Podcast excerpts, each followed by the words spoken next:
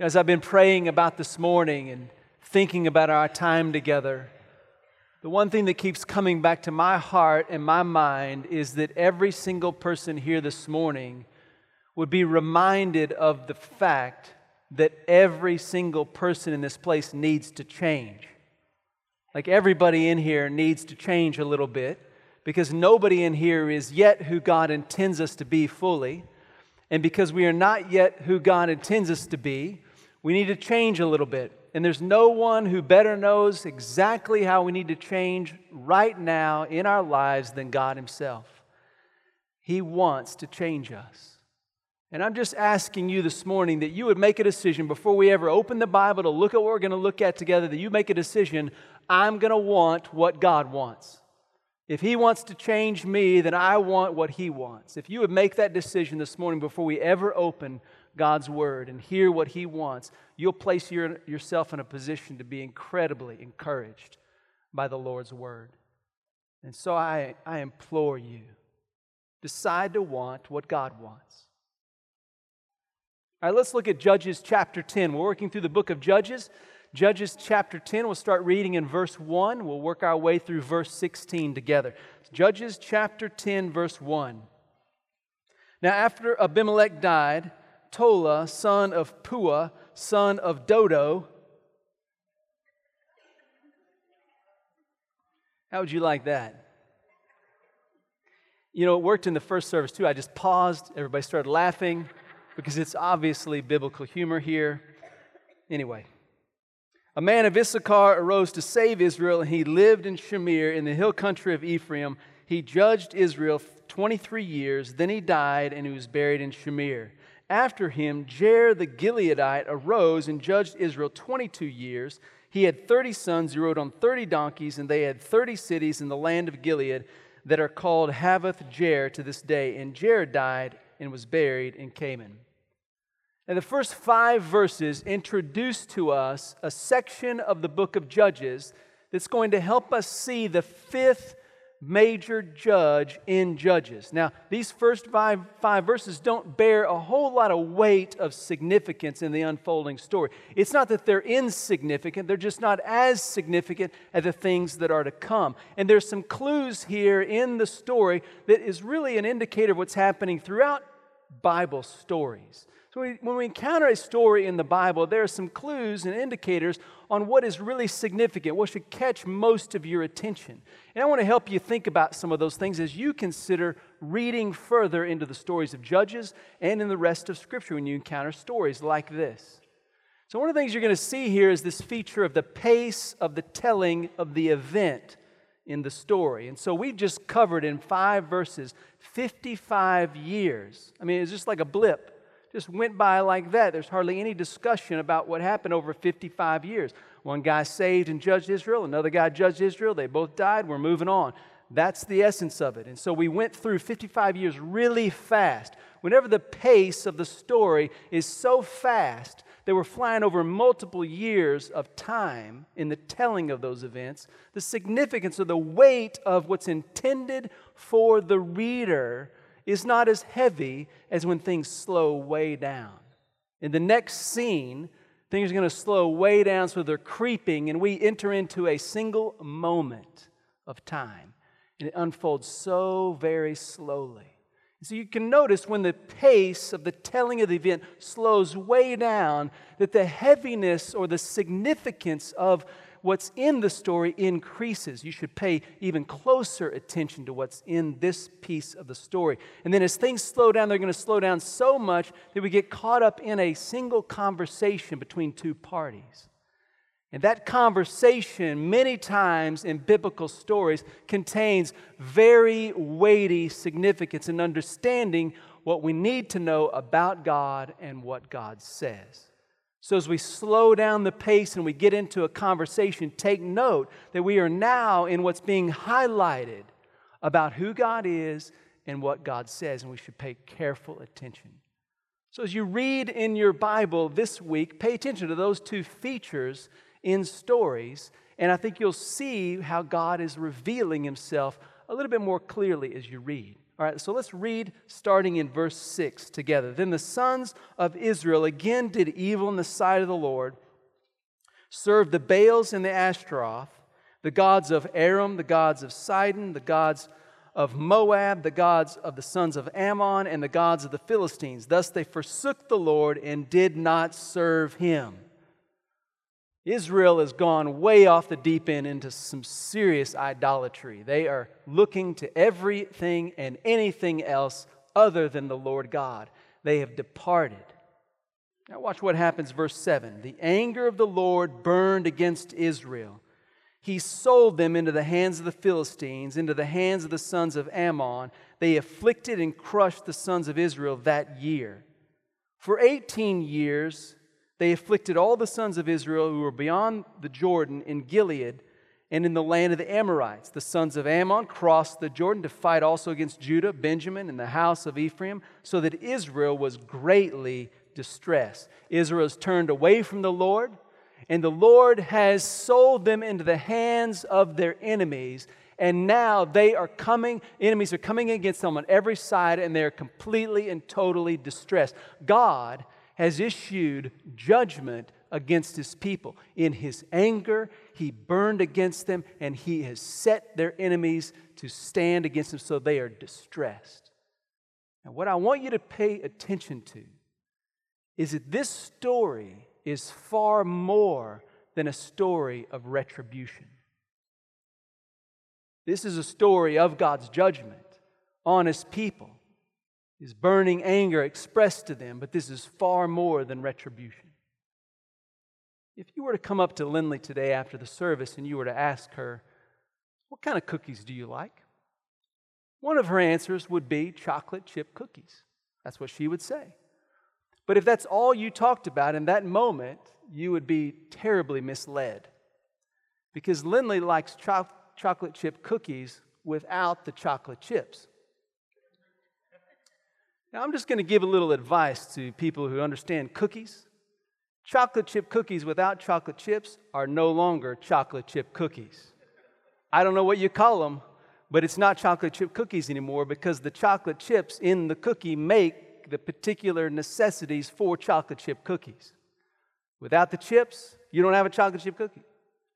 When you think of God's judgment towards His people, you must always think of God's judgment towards his people with a mixture of God's mercy. When God displays his judgment to his people, to understand the particular nature of God's judgment towards his people, you must understand it with the included ingredient of God's mercy. If you divorce God's mercy from the display of his judgment towards his people, you do not understand God's judgment. This story is not simply a story about God's retribution, it is a story about God's mercy in his judgment. Let's notice what happens here. Verse 10. Then the sons of Israel cried out to the Lord, saying, We have sinned against you, for indeed we have forsaken our God and served the Baals. They have cried out in their distress. We are not simply seeing the judgment of God, but also the mercy of God. And we come to this confession that is the pinnacle of the book of Judges. This is what we've been waiting for the entire book is for God's people to say to God, "We have sinned." And this is the first time in the entire book and the only time that God's people will actually say, "We've sinned against you," confessing their sins to him. Now, because this is display of God's mercy, God is not going to respond to their confession in the way we might think he should. God's going to say something very unusual that may arrest your attention because it's not what you would think God would say. But I want you to keep in mind that God's mercy is involved in God's judgment. And He is acting towards His people in an extremely merciful way. So let's, le- let's read about God's reply here. Verse 11 The Lord said to the sons of Israel, Did I not deliver you from the Egyptians, the Amorites, the sons of Ammon, and the Philistines? Also, when the Sidonians and the Amalekites and the Moabites oppressed you, you cried out to me, and I delivered you from their hands. Yet you have forsaken me and served other gods. Therefore, I will no longer deliver you. Go and cry out to the gods which you have chosen. Let them deliver you in the time of your distress. The people of God cry out to the Lord. We have sinned against you. And God says to the people, Go cry out to someone else. God is not going to allow his people to return to the Lord in a perfunctory way. Not, he's not going to allow his people to return to the Lord with words only, saying to the Lord, We have sinned against you, just alleviate this stress. We'll do whatever you want until things get better. No, God's saying, Look, I don't want you to return to me until you return to me with all your heart and all your lives. And so, until you're ready to turn to me, you know what I want to tell you? I'm not helping you out. I'm not going to deliver you. You're going to stay right where you are. And as far as I'm concerned, you can go call out to the other gods. This is God's mercy being extended to the people to move them beyond a moment of expressing words that don't really represent their heart. He wants to know do you really want to return to me?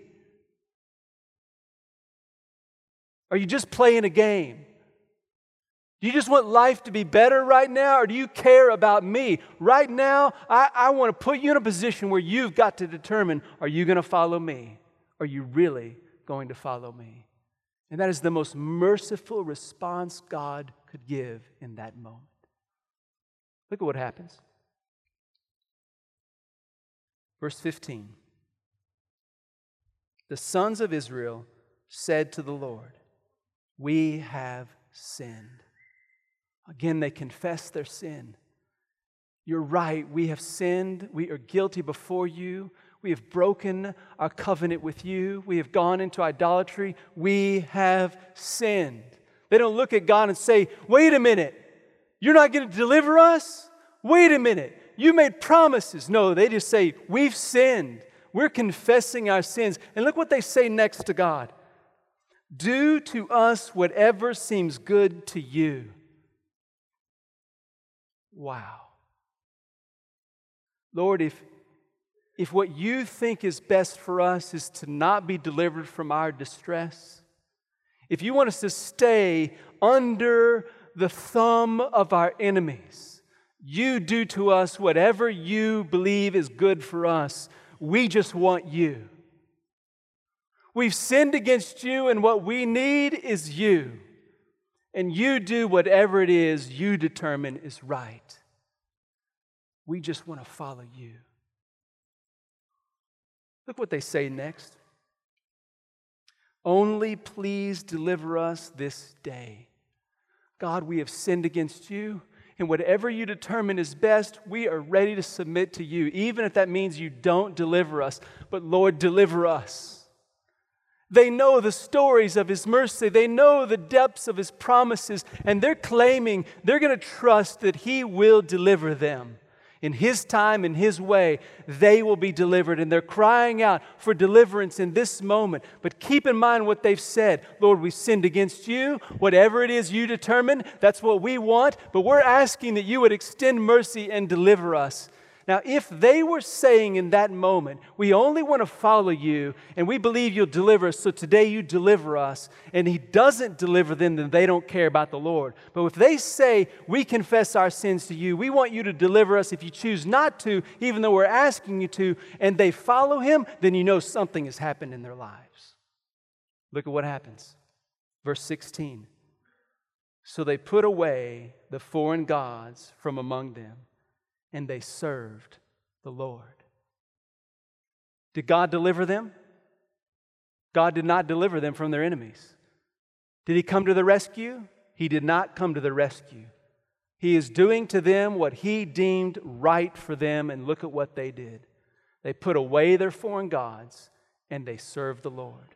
They have made the decision whatever you decide for me, I will trust in you. I'm coming back to you. And they came back to the Lord God. That is repentance. Notice what happens, the last phrase in verse 16. God could bear the misery of Israel no longer. That is the sentence that introduces us to the next deliverance of God, where God delivers his people. You know, for over 30 years, we don't read about the people of God doing evil in the sight of God in the book of Judges. These people came back to the Lord. They turned their hearts back to the Lord because God extended his mercy to them. Do you know God is no less gracious and no less merciful in your day, daily life? Every single day, God is seeking to extend his mercy to you so that you might f- turn your heart fully towards him. When I was a teenager, I, I, my dad invited me to work with him one day. He was in between jobs, and so he's out hustling up work, doing all kinds of, you know, handyman type stuff in community. So he invited me along this particular day. We ended up at this, this person's house, and they had a variety of problems in which they needed help. So my dad chose to do the carpentry and some other things like that that needed to be done, and he assigned me to the plumbing task. Is a stopped up toilet. It was also cracked. So it needed to be unstopped and then replaced. As a teenager, you got to be thinking to yourself, what did I do wrong? I mean, after I did that job, I could have said to my dad in that moment, Dad, whatever I did in the last week to disobey you, dishonor you, discredit our name, please tell me because I want to fix that behavior so that I never have to fix another toilet again in my lifetime. What did I do wrong? And my dad could have looked at me in that moment and said, Son, that had less to do with what you've done wrong in the past and more to do with what I'm helping you to prepare for in your future. You just can't see it yet. Someday you're going to be a husband, someday you're going to be a dad, and most likely you're going to have some plumbing problems. And guess what? You're going to know then something you never would have known had you not done what you've done now. I mean, can't you think of a million stories in your life just like that? You went through something, and in the moment, it was terrible. It was distress, it was heartache. You wanted out of it. You thought something's got to be wrong in my life. Is God punishing me for this? What's going wrong? Why is this not changed?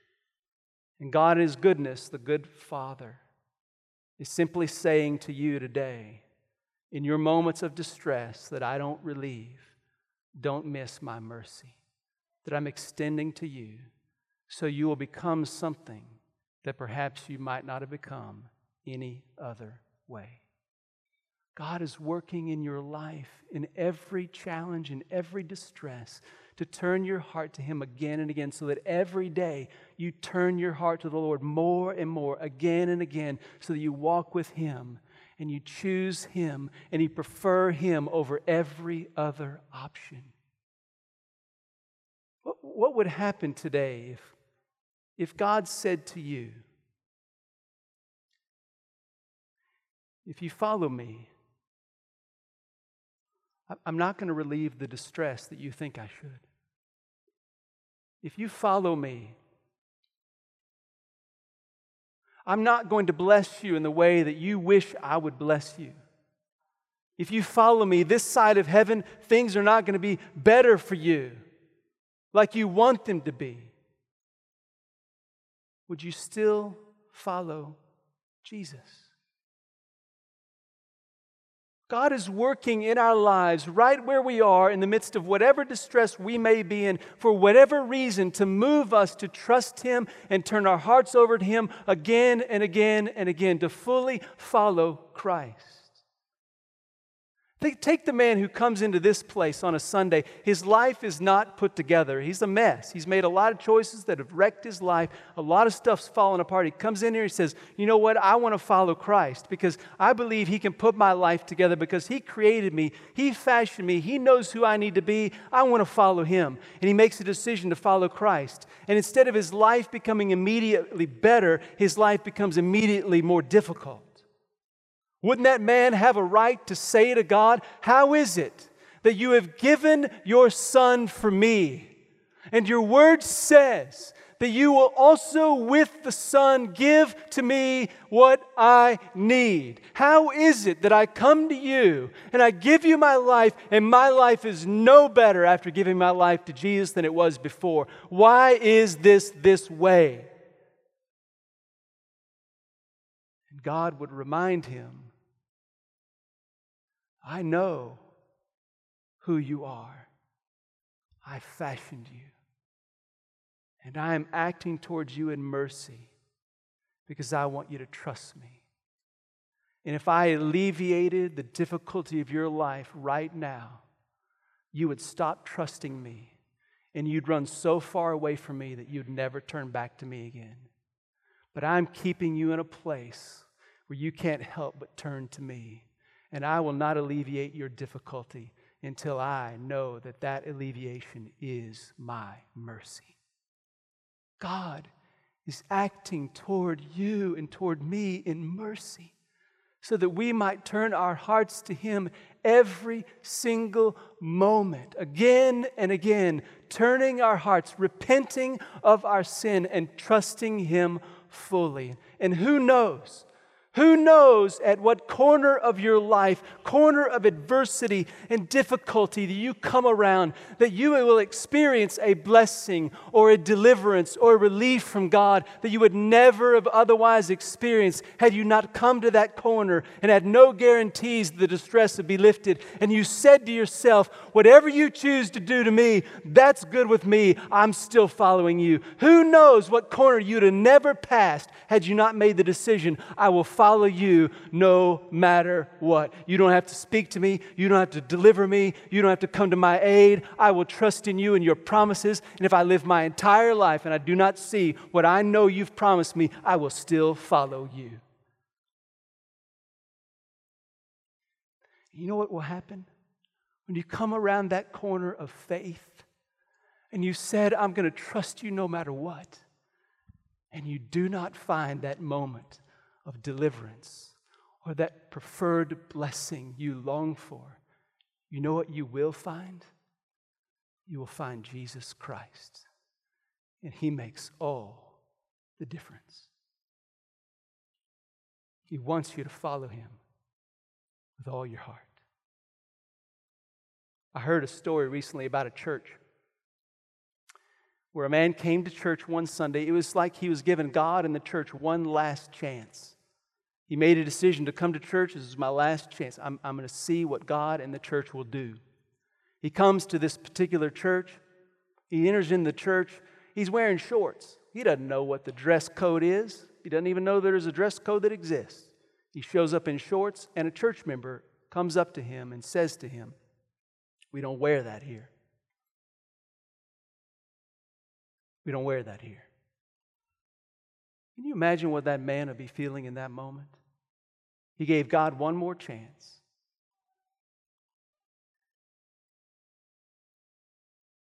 Can you imagine? I want to tell you two things about that story. Number one, we all have to come to the place where we will make a decision to follow Jesus Christ no matter what. No matter what somebody says to hurt us, no, matter what somebody says that we don't understand, no matter how we might not be received in any particular situation, no matter how difficult a situation might become, we all have to make a decision to follow Jesus Christ no matter what. Do you realize that for that man that came into that church, if the situation had been perfect, he'd have still had to make the same decision he had to make in an imperfect situation? Will he follow Jesus no matter what? And who's to say that God was not right there in that moment, ready to say to that man, This is your moment to decide whether or not I'm enough. You came today to give me and the church one more chance, and somebody offended you. But in your offense, will you turn to me or will you run away from me? Am I enough? Who's to say that God was not ready to take that moment and show his mercy and draw that man in to follow Christ? And if we are all drawn in to follow Christ no matter what, do you know what comes out of that? A heart to love people. Which leads to the second thing I want to tell you about that story. I don't want to be the kind of church that makes it more difficult for people to follow Jesus Christ than it already is. It's already really hard to follow Christ. And it's a shame when a church becomes a church that makes it more difficult than it should be, that makes it biblically more difficult than it should be. I mean, th- that is not a biblical issue. Sure, God cares about what we look like. He cares about modesty. He cares about respect. But I'm going to tell you right now, we will do more to love people the way God wants us to love them if we will be more concerned about them meeting Jesus than just hearing about what Jesus wants to do with them. I think we'll be a lot better served if we say, you know, the first thing that we want to make sure we do in this place is to tell people about meeting Jesus rather than them only hearing about what we think Jesus wants them to do. No doubt Jesus wants to transform our hearts, to change every one of us. But he wants to change every one of us because we've met him and we know he is worth giving our lives to.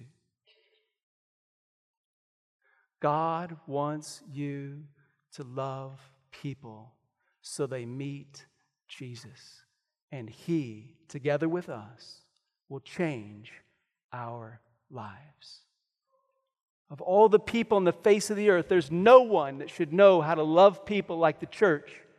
We are the ones who know that God has poured out His wrath on Jesus Christ for our sins, so that now, through trusting in Jesus Christ as our Lord and Savior, God extends to all of us His mercy so that in every aspect of our life we are recipients of the mercy of God, using every single circumstance to draw us to follow Christ. We know the mercy of God triumphs over all judgment, and we are able to love people because we know that around every corner of distress, we will find Jesus Christ. And that someday we'll come around the corner of eternity and we'll find Jesus Christ face to face with all his promises ready to be fulfilled perfectly forever. What he wants for us is a decision. Will we follow Jesus? I'll never forget, I was about 13 or 14 years old, and my family just completely disintegrated. Total chaos. And I will never forget spending time in my room crying out to God, saying to God, as a teenager, God, why don't you put my family back together again? Will you please fix my family? And to this day, his answer to my heart has changed my life. Kevin, if I don't fix your family, am I enough? Will you still follow me? You know what I found? I found Jesus. You know what he changed? He changed me. And I have never, ever been disappointed. And what I am asking you to consider is that the mercy of God has been extended to you so that you might decide to follow Jesus. Trust Him with everything you are because repentance never results in disappointment.